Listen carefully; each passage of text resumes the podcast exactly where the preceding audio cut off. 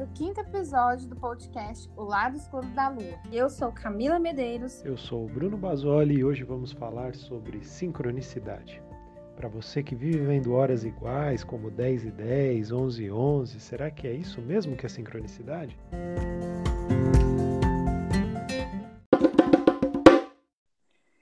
Exatamente. Será que é isso, Bruno? Para falar de sincronicidade, a gente precisa falar de Jung, né? Porque ele que traçou aí essa nomenclatura, ele que se debruçou sobre os estudos da sincronicidade. Conta um pouco pra gente, quem foi Jung? Então, Carl Gustav Jung nasceu em 1875. Ele foi um psiquiatra suíço, contemporâneo do Freud. Inclusive, eles trabalharam juntos por, por bastante tempo até que por divergências aí de opiniões, eles acabaram seguindo cada um uma linha.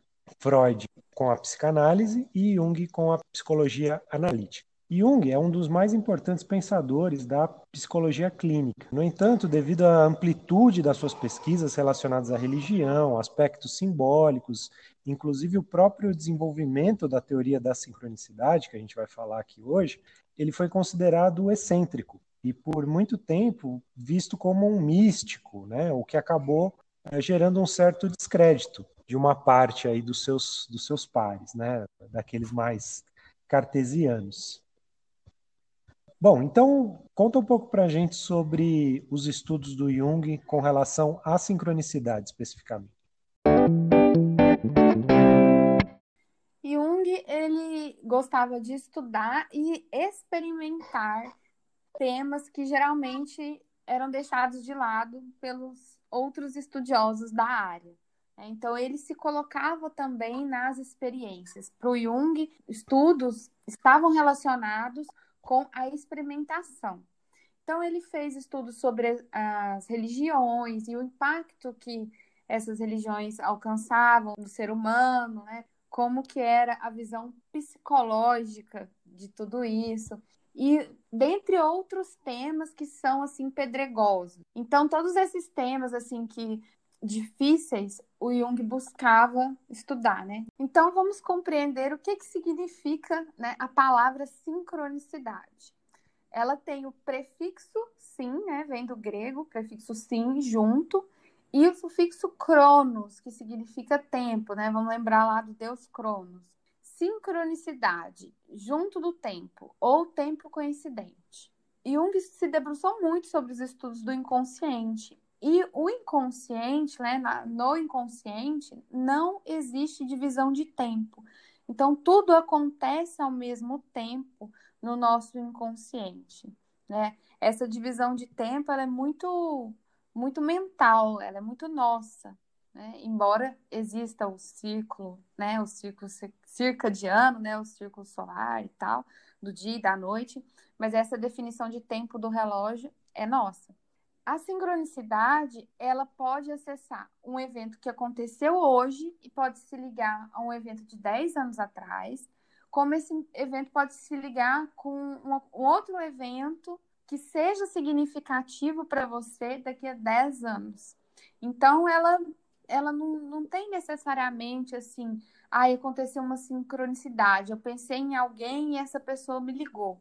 Não necessariamente isso vai ser uma sincronicidade, sabe? Da mesma forma que o Bruno falou aí a questão das horas iguais, a questão das horas iguais não necessariamente vai ser uma sincronicidade. Na maioria das vezes não é, tá? Lamento aí se eu tô desiludindo alguém. Por quê? Porque a sincronicidade, ela precisa, né, para ela ser realmente sincrônica, ela precisa ter um, um significado forte para você. Então, vamos supor que você está precisando muito de um emprego. E aí você lembra de alguém e essa pessoa te liga e ela te acaba te oferecendo um emprego. Enfim, isso, isso pode caracterizar uma sincronicidade. É, outra coisa que pode é, caracterizar uma sincronicidade é você perder um papel e você está procurando e de repente cai um livro da prateleira e aquele papel cai daquele livro. Então, eventos assim, sabe? E eventos que gerem algum impacto significativo na sua vida. Então, o Jung determinou, né, ele acabou gerando um conceito para que o termo sincronicidade definisse acontecimentos que se relacionam não por uma relação de causa e efeito, mas por uma relação de significado. Por isso que o objeto principal da sincronicidade é o significado. Nem, nem é tanto a experiência, é o que ela significa para você. Então, a sincronicidade, ela também é referida por Jung como uma coincidência significativa ele, para vocês entenderem um exemplo bem prático, em uma oportunidade nos atendimentos dele, ele estava com uma mulher e ela teve um sonho com um escaravelho. E, enfim, ela contando o sonho e, de repente, no meio da sessão, um escaravelho bate na, na janela. E na região lá que o Jung é, morava e tal, não, não tinha esse tipo de animal, assim, não era uma coisa é, que tinha facilmente, né? É, em qualquer lugar. Então ele fala, olha, assim a gente explica a sincronicidade. Então é, é uma coisa muito difícil de ser estudada porque você não tem como colocar ali em testes, né? Elas simplesmente vão acontecendo. E aí você tem como apenas observar. Sim, esse exemplo da, do besouro é até bastante famoso, eu acho que é bastante legal, porque dizem aí as histórias que essa pessoa, né, essa paciente dele era bastante cética, né, com, e ele estava tendo bastante dificuldade justamente de acessar, fazer com que ela acessasse, né, o inconsciente, as coisas que ela precisava, etc e tal. Foi através desse evento com esse besouro, né, esse escaravelho, que a, a pessoa passou a acreditar, digamos assim, na, nas coisas que ele estava propondo ali, falando para ela e tal, né? Foi exatamente pois isso. Pois é. E também para dar um outro exemplo assim de sincronicidade, tem um vídeo bem legal do, de uma pessoa falando, é um vídeo do IGEP, né, um instituto junguiano bem bem famoso, bem importante aqui no Brasil, que a pessoa, é um videozinho curto até, quem tiver a oportunidade de ver, eu achei bem legal assim, e ela aproveita para contar um pouco a história pessoal dela ali, que ela era também uma pessoa cética, uh, estudava inclusive matemática, né? Trabalhava em, em banco, coisa assim. E aí, antes de sair de férias, uma vez ela bateu o dedo numa, numa porta, alguma coisa assim, quebrou o dedo, né? E aí no ano seguinte isso aconteceu de novo. E aí ela pensou, puta, não é possível, né? Isso tem que ter alguma explicação, algum significado, né? E como ela por um acaso fazia terapia, Aí o analista, terapeuta aí de, de, dessa pessoa falou um pouco sobre sincronicidade, sugeriu que ela pesquisasse um pouco sobre esse tema, porque no fundo era meio que um sinal para que ela abandonasse esse trabalho que ela tinha, né? E ela inclusive já estava insatisfeita. Ela conta assim com mais detalhes assim no vídeo, né? E aí acabou se tornando, né, uma uma psicanalista aí é, junguiana, né, a partir desse, desse evento e tudo mais, né, largando completamente aí a, a matemática, a estatística tal, né. Então, assim, eu acho que é um, a sincronicidade, ela vem, né, embora é, a gente não possa caracterizar como ciência, né, e existe todo uma, um embate aí, né, o próprio Jung, como a gente falou no começo, né, teve bastante dificuldade para para ser respeitado mesmo nessa na, não só no aspecto da sincronicidade, mas porque ele tratava de temas que não poderiam ser é, confirmados pela ciência, né? Ele, ele se interessava por alquimia, por astrologia, por coisas que, né, até hoje, né, as pessoas têm muito preconceito com esse tipo de coisa.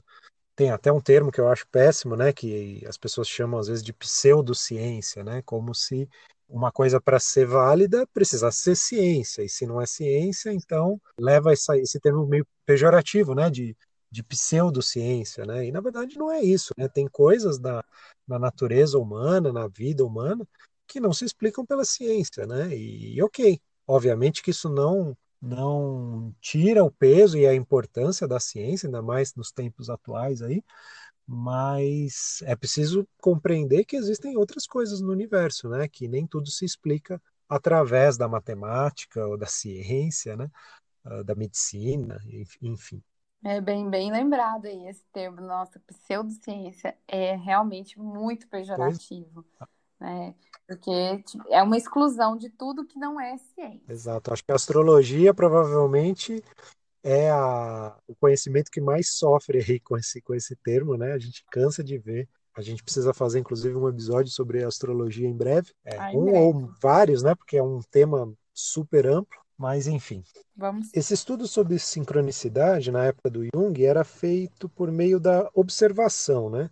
E alguns testes que ele, que ele fazia eram bastante trabalhosos, né? Até porque, como a gente está falando aqui, não é possível eh, produzir empiricamente né, um evento sincrônico.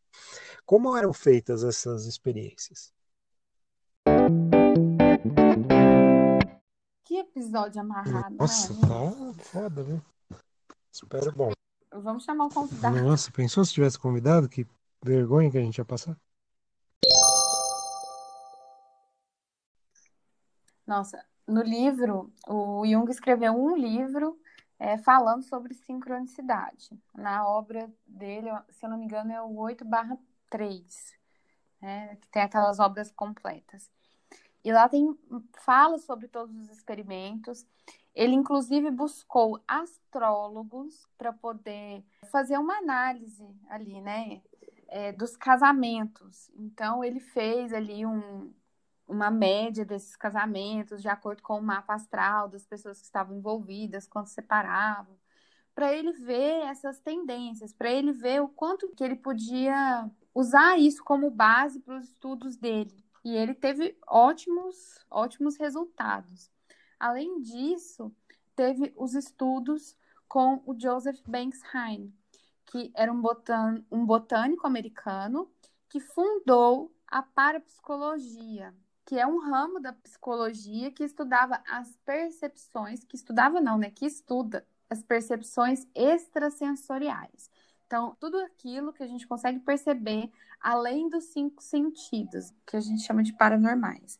Esse Heine, ele fez vários testes com muitas pessoas que apresentavam, que se diziam paranormais, ou que apresentavam essa percepção mais sensível. Foi uma época que, se eu não me engano, tinha aquelas questões das mesas girantes e que o espiritismo estava assim bem é, em alta, sabe? Ele inclusive desmascarou uma mulher e comprovou outros. Ele desmascarou uma mulher super famosa, mas comprovou outro paranormal assim que passou em todos os testes que ele aplicou.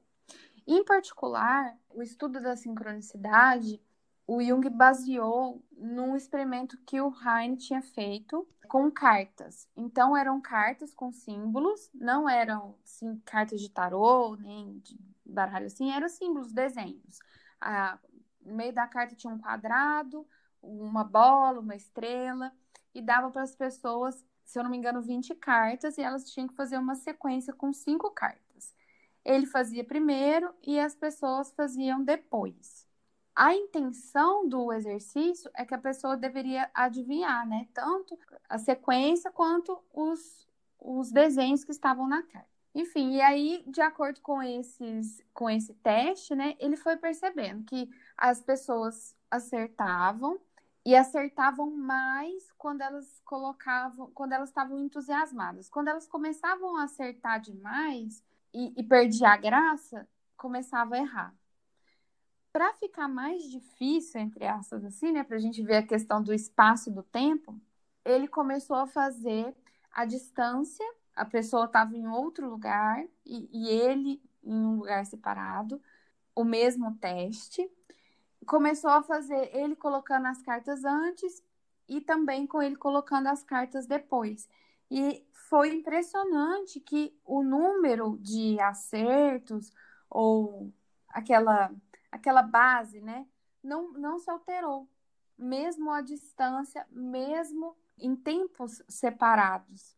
Então, isso acabou servindo de base para o Jung nessa questão da sincronicidade, porque a única coisa que poderia reunir esses, esses resultados seria um evento sincrônico. E nesse ponto é muito importante, né? Eu vou salientar aqui para vocês que é muito importante a intenção.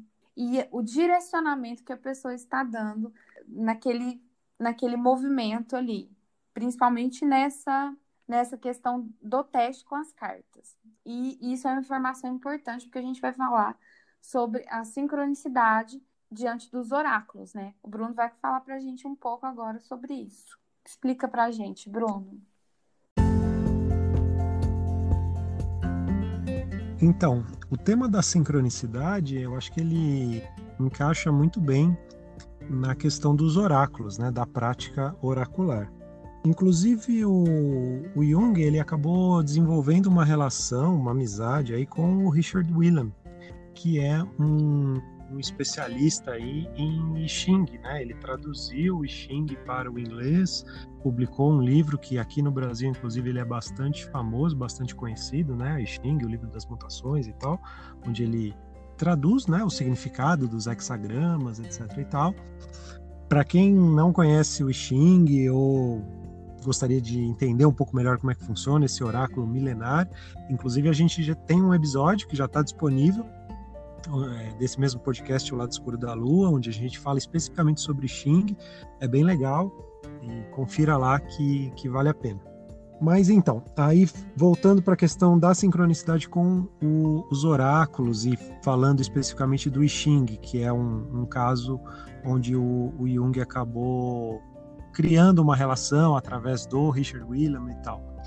A questão é que quando você joga o oráculo, né, no caso do, do Xing, joga lá as varetas ou as moedas, né, e coloca a intenção, como a Camila explicou aí no, agora há pouco, isso faz com que o inconsciente seja acessado. E aquela resposta que o oráculo te fornece, te dá ali naquele momento, seja o Xing ou mesmo qualquer outro oráculo, tem a ver com a sincronicidade nesse sentido, porque é um evento significativo, né? O oráculo ele vai falar de algo que é caro para a pessoa, que é importante para a pessoa, através da conexão com o inconsciente, né? Então, assim, é algo que obviamente isso não é ciência, isso não é possível se comprovar matematicamente ou cientificamente, mas é algo que acontece, né? E, e a gente já tem aí mais de, sei lá, no caso do Xing já temos milênios, né, de prática oracular, né? E outros oráculos também já há séculos aí uh, funcionando, né, no,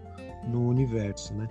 O, William e o Jung, eles também desenvolveram uma parceria no sentido de traduzir um livro clássico chinês chamado O Segredo da Flor de Ouro, né? E ali o, o Jung escreveu um prefácio, fez comentários e o William traduziu esse livro, né? Ele fala sobre meditação, fala bastante sobre Xing também e acaba sendo uma referência com relação ao tema da sincronicidade. Esse também é um tema que eu acho que a gente poderia fazer também um episódio especificamente falando desse livro. É um livro bem legal, assim, é um livro fininho, são poucas páginas, mas é bastante denso, tem muita informação, traz, claro, uma cultura uh, diferente da nossa, um negócio que vem da China, então existe todo um, um mindset aí, uma, uma mente que precisa ser adaptada para entender o que aquilo significa. Então acho que é muito legal, é um, é um outro é uma outra evidência da parceria entre o Jung e o William. Ainda com relação a, a como é que funciona né, o, a questão do, da sincronicidade no momento de um jogo oracular, é, a gente falou agora há pouco sobre o inconsciente, né? E o Jung ele também definiu um conceito de inconsciente pessoal e inconsciente coletivo. Então, sendo que o inconsciente pessoal tem a ver com as suas experiências, né, que de alguma forma são uh, guardadas, se a gente pode chamar dessa forma, em algum lugar ali que não, não está no seu nível consciente, mas que fazem parte do seu repertório, da sua vida e podem ser acessados através de sonhos, através de oráculos. E existe também o inconsciente coletivo, que é algo que ele, que ele desenvolveu, observou e que tem a ver, na verdade, com a natureza humana, né? com a humanidade como um todo. Então, quer dizer, quando a gente nasce, a gente já nasce com esse inconsciente coletivo fazendo parte ali da nossa vida. Né? Então, isso ambos os inconscientes poderiam ser de alguma forma acessados. É claro que não diretamente, né? Vale um episódio. Sim, a gente pode fazer um episódio também para falar do, do inconsciente coletivo e do, sei lá, do seu papel na, na vida das pessoas e tal. É claro, a, aprofundar um pouco mais na medida do, do espaço aí que o podcast nos oferece, mas falar um pouquinho mais de detalhes sobre, sobre Jung e tal. Obviamente que ele tem uma obra vastíssima, né? E aqui a nossa, a nossa ideia foi pegar um tema específico, no caso a sincronicidade, e explorar um pouco mais. Mas a gente tem aí milhões de outras coisas aí que poderiam ser exploradas. Exatamente. Na questão do tarô também, né, é, que o Bruno falou aí no Xing das varetas, das moedas, a gente tem um embaralhamento no, no tarô, né, no jogo de cartas. Então, isso também gera um, um cálculo aleatório sobre a intenção da, da pessoa, sobre o, a vontade da pessoa, sobre o olhar da pessoa sobre aquelas cartas, né? Acaba gerando um laço ali, né? A, pessoa acaba colocando a sua intenção diante daquele embaralhamento para que venha para elas mensagens significativas que ela precisa naquele momento, né? Sim, esse é um ponto importante também, né? Que é justamente as mensagens que ela precisa naquele momento, né? Muitas vezes não, não são as mensagens que ela gostaria de ouvir ou que ela quer ouvir, né? Então, muito é bem um... lembrado, verdade. Esse é um detalhe importante aí. É um detalhe muito importante, o mais importante do tarô, eu acho. E de qualquer oráculo, né? Que vai trazer o que, que realmente você precisa no momento. Bom, e dentro desse assunto da sincronicidade, um tema aí bastante polêmico, inclusive nos dias atuais, é com relação à física quântica, né? Hoje em dia tem muita gente aí colocando a física quântica em tudo quanto é coisa, prática, seja oracular ou não, né? É, mas existe de fato uma conexão entre a mecânica quântica e a sincronicidade, o tema aí do nosso episódio de hoje. Então, Camila, pode falar um pouquinho sobre isso?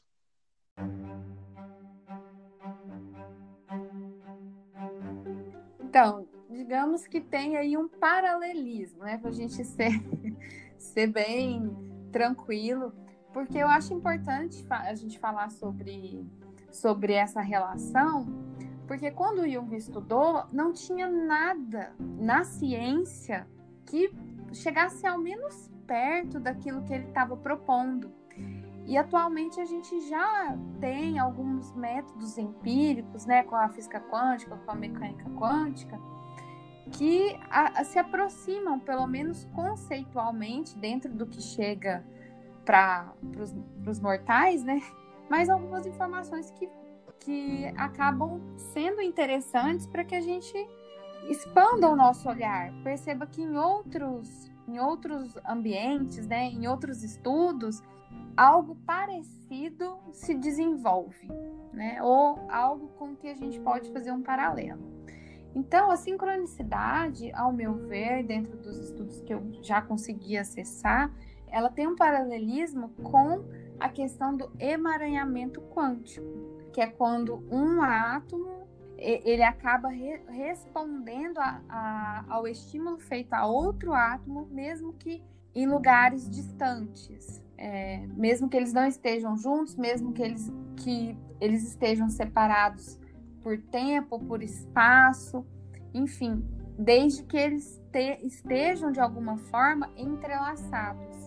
E é muito importante, por isso, a intenção. Quando você gera a intenção em cima do oráculo, por exemplo, e quando você coloca o seu observar sobre ele, ele acaba se entrelaçando com, com você de alguma forma.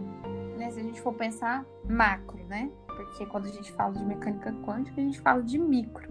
Então eu não posso dizer que acontece a mesma coisa, mas eu posso dizer que acontece algo parecido com o que se explica a nível de emaranhamento quântico.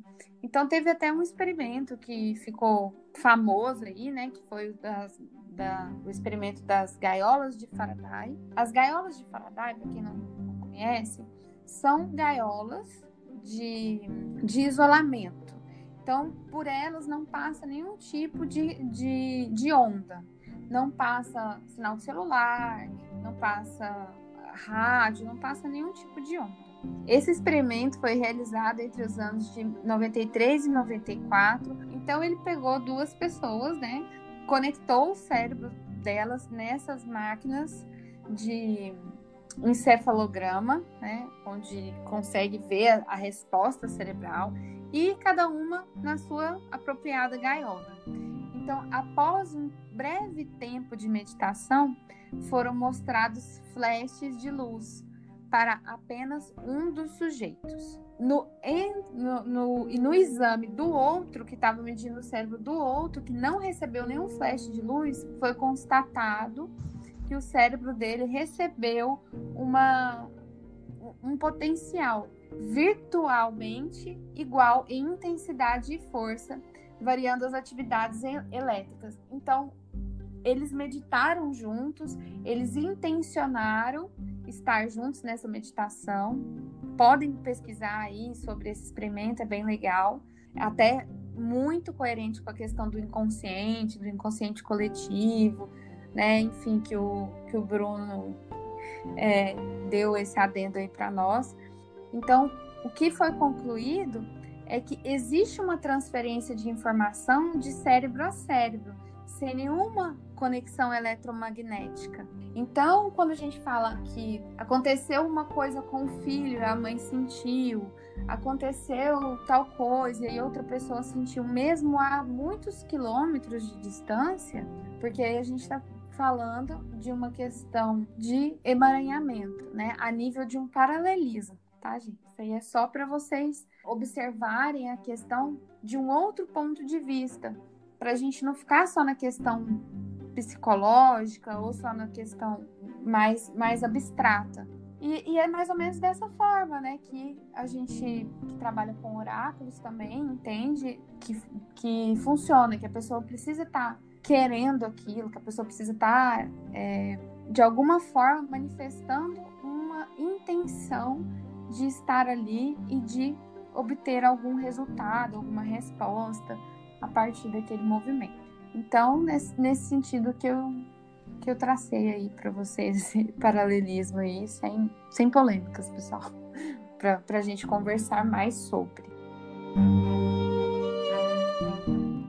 Muito bem. Então, era isso que a gente tinha por hoje. Espero que vocês tenham gostado. Para quem ainda não ouviu o nosso episódio número zero, onde a gente conta um pouquinho a história desse podcast, por que ele chama do lado, o lado escuro da lua. Ouçam, ele está disponível, assim como outros episódios também. Esse já é o número 5, tem outros quatro episódios ali disponíveis também. Continuem nos acompanhando e até a próxima. Um beijo para todo mundo e até a próxima, pessoal.